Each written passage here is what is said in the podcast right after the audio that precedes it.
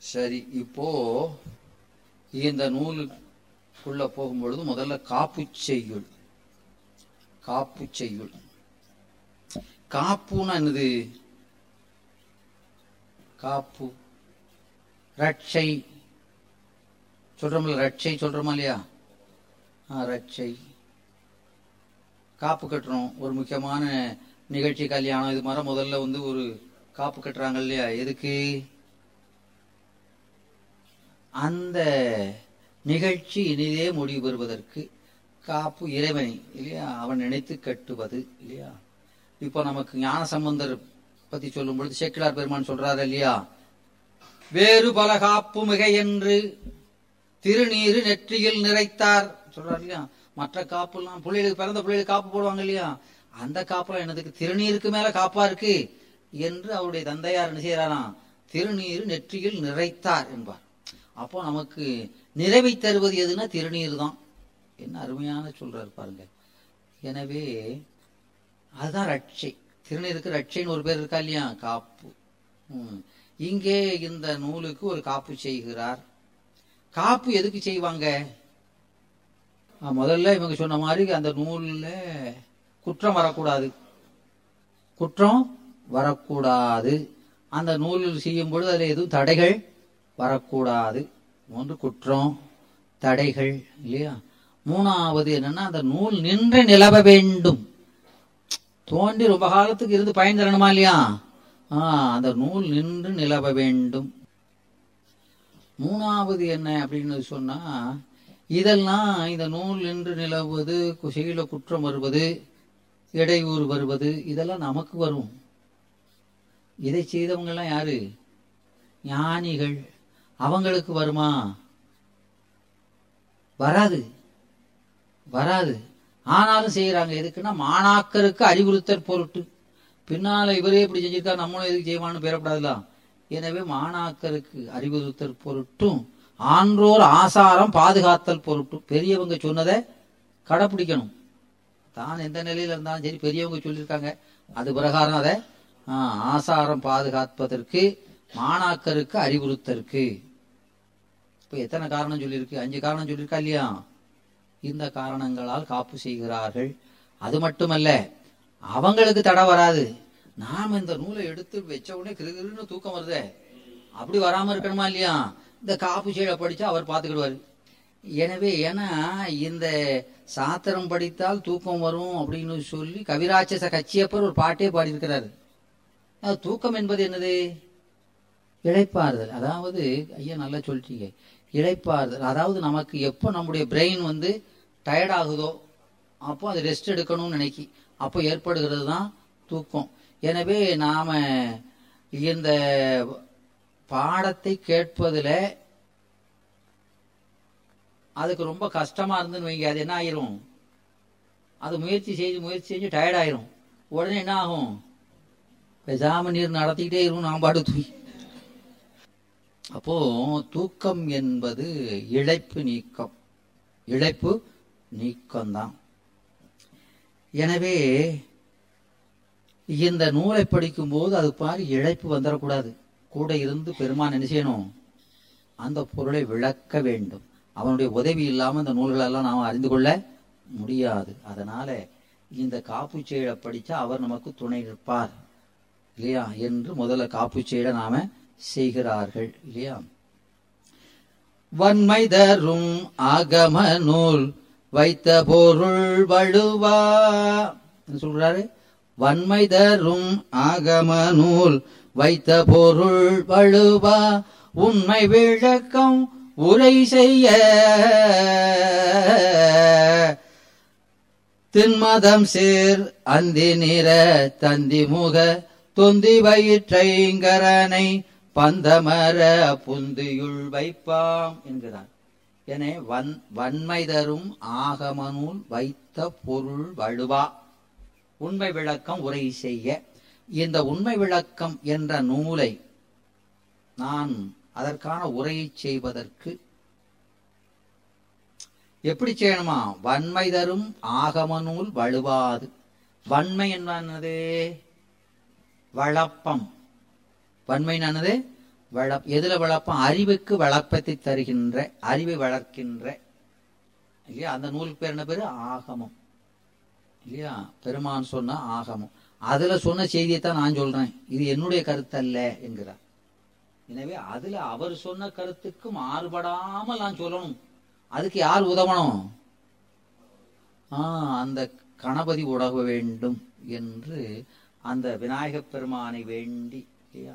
வன்மை தரும் ஆகம நூல் ஆன்மாக்களுக்கு அறிவினுடைய விளக்கித்த தரக்கூடிய அந்த ஆகமச் செய்திக்கு அந்த கருத்துக்கு மாறுபடாமல் நான் இந்த நூலை செய்வதற்கு. திண்மதம் மதம் சேர் திண்மை.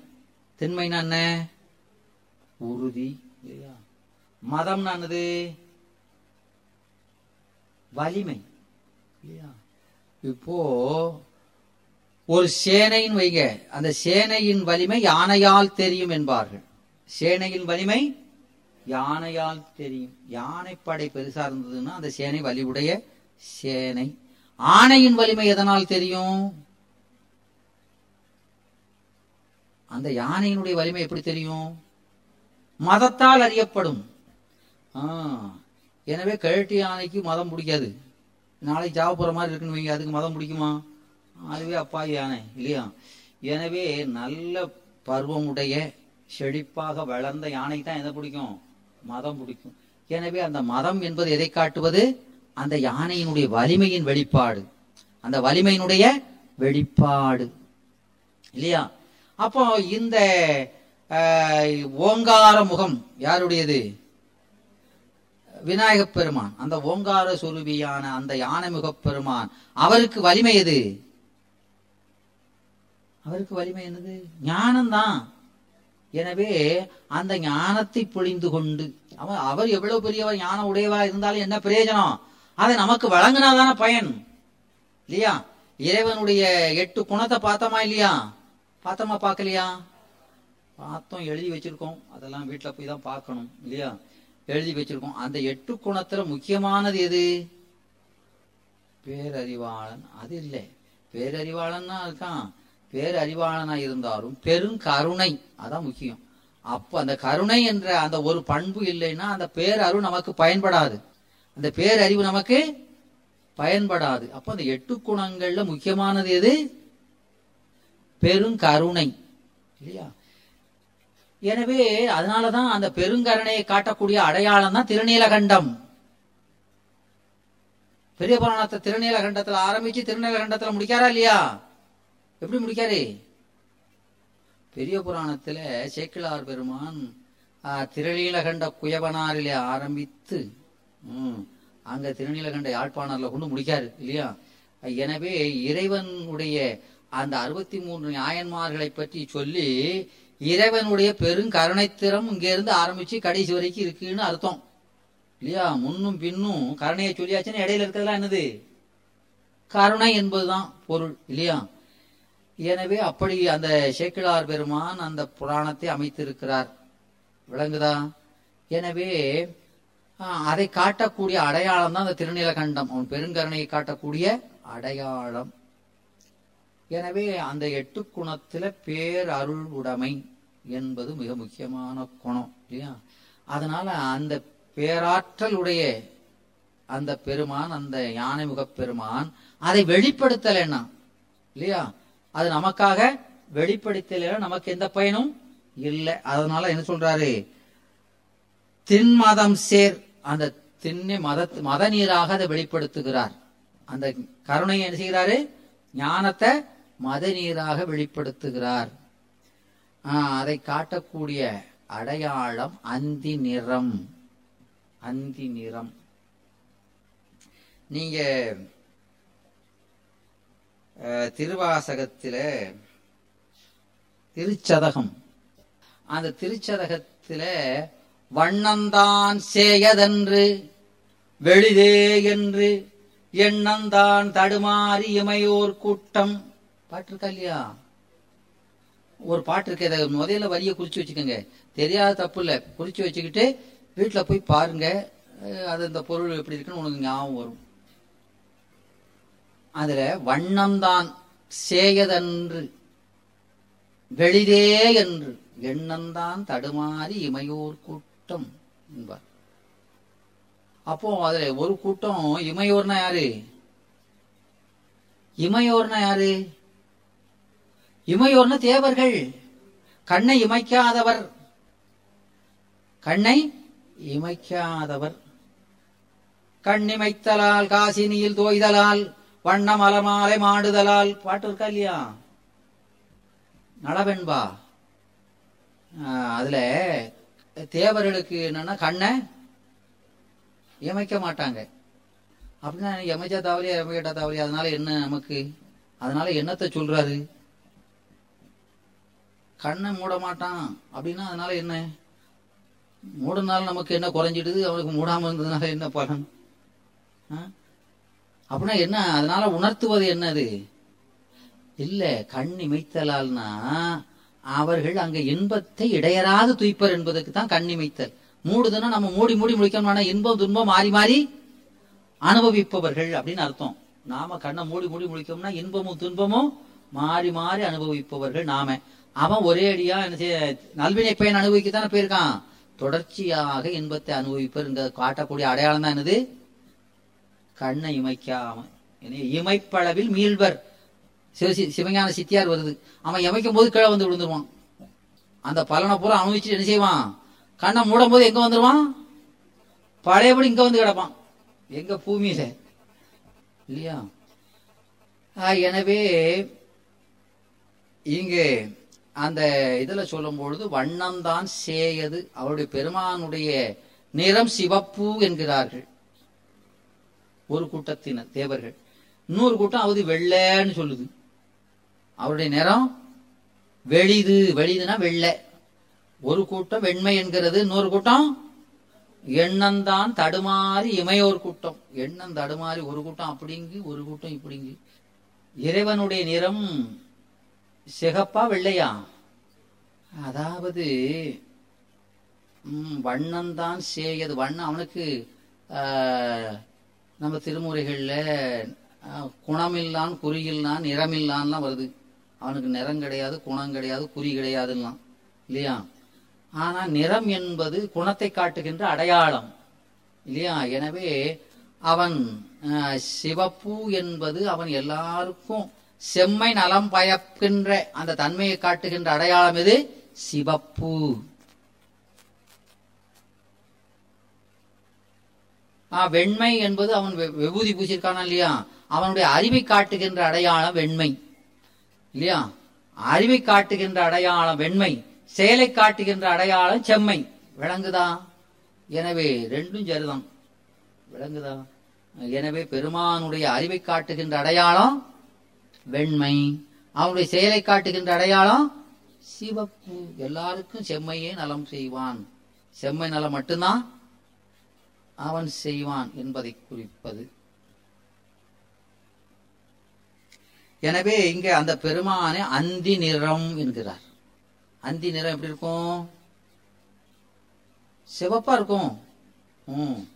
எனவே எல்லாருக்கும் அவன் என்ன செய்வான்? நன்மை ஒன்றையே நன்றுடையானை தீயதே இல்லானை. யார் சொன்னா?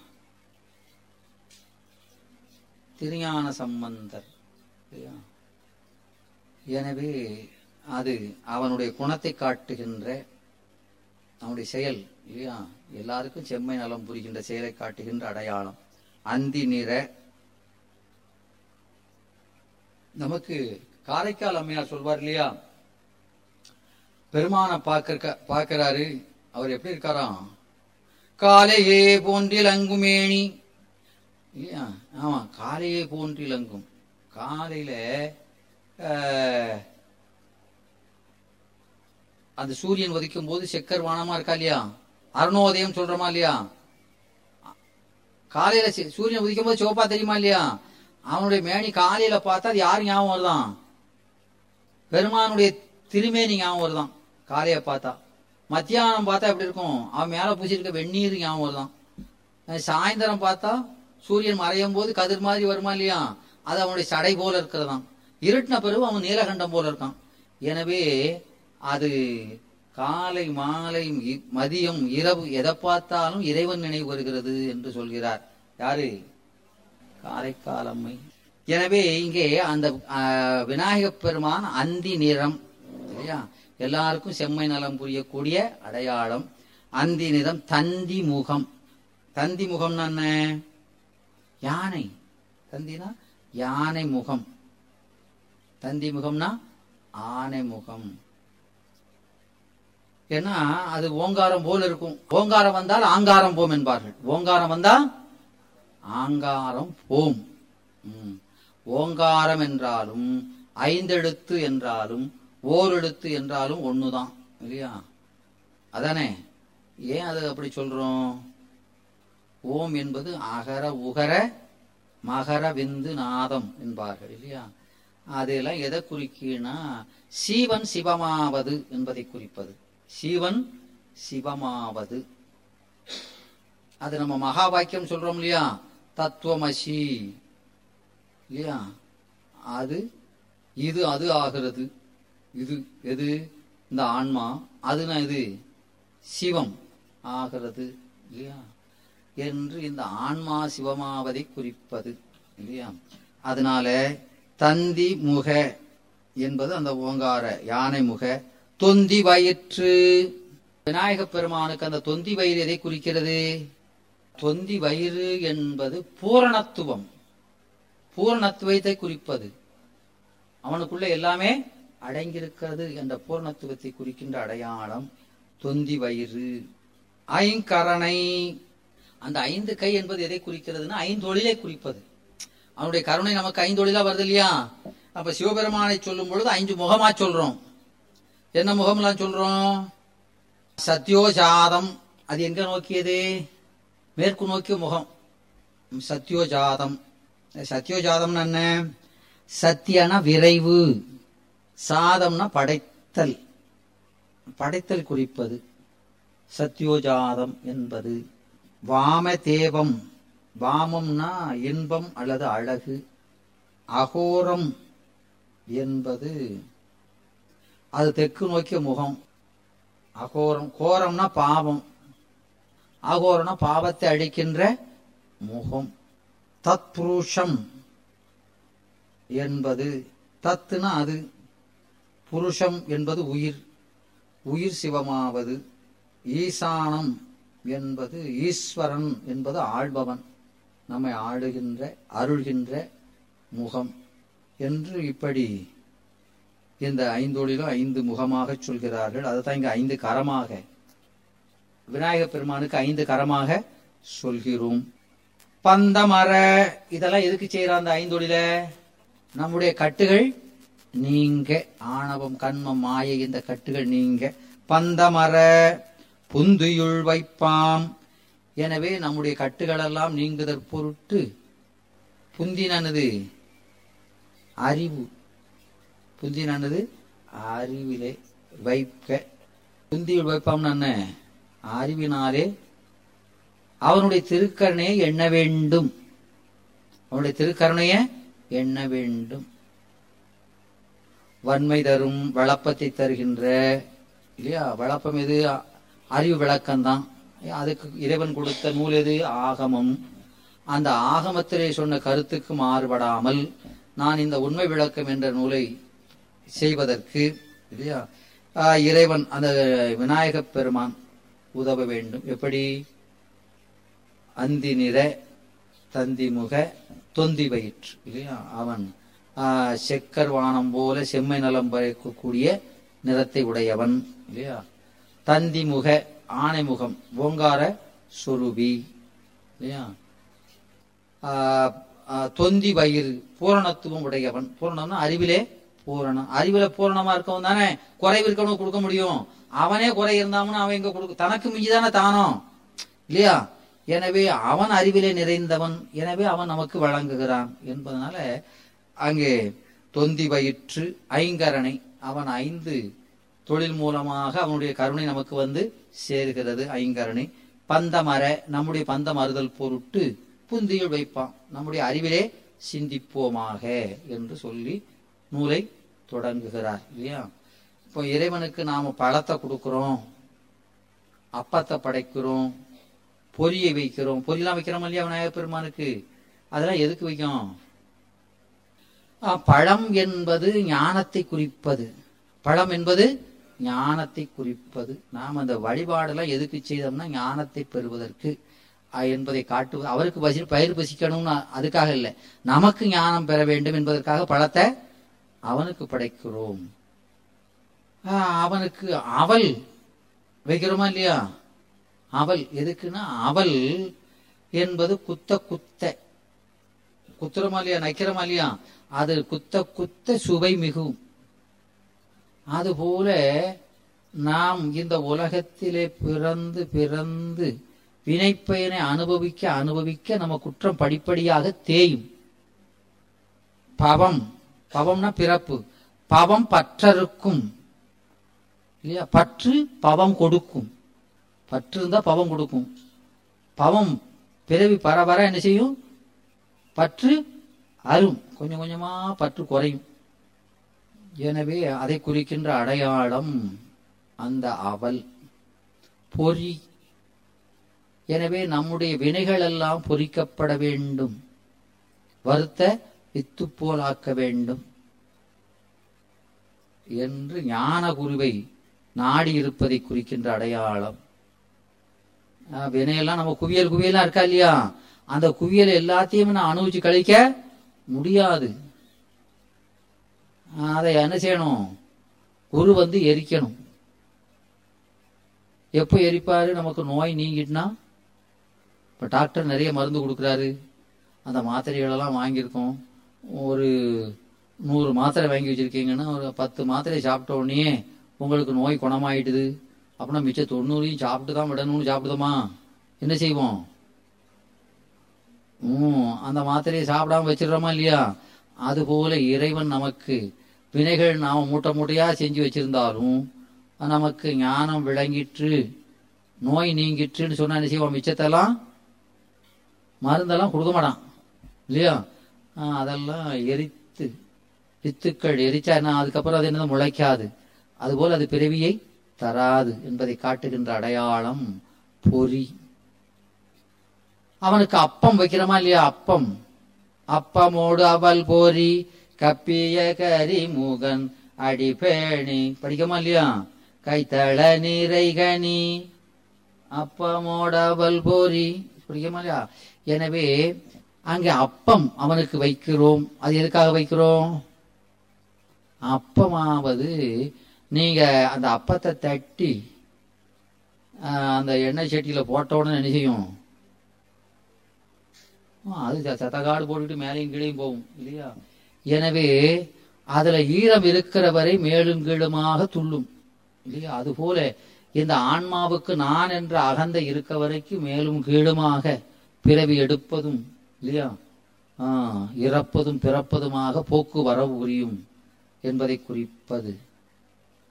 அதில் அதுல ஈரமெல்லாம் போயிடுதுன்னா அது என்ன செய்யும்? வெந்து கீழே அப்படியே தாந்துடும் அதுபோல நமக்கு நான் என்ற அகந்தை ஒழிந்தால் நிர்ச்சலனமாயிருப்பர் என்பதை காட்டுகின்ற அடையாளம். இதுபோல ஒவ்வொன்றும் நீங்க சிவபூஷணையை பற்றி படிச்சா தெரியும். பத்ததிகளை படிக்கணும். பத்ததிகளை பார்த்துருக்கீங்களா? அதில் இதை பற்றியெல்லாம் சொல்லியிருக்கும். எப்படி பூஜை பண்ணணும்? அதுக்கு என்ன காரணம்? ஒவ்வொரு கிரியைக்கும் என்ன காரணம் என்று இருக்கும். அதை படித்தா உங்களுக்கு விளங்கும். எனவே இந்த பாட்டில் நமக்கு விநாயகப் பெருமானை வழுத்துகிறோம். அது வழுத்துவதனுடைய காரணம் என்ன என்பதை முதல்ல சொல்கிறார்.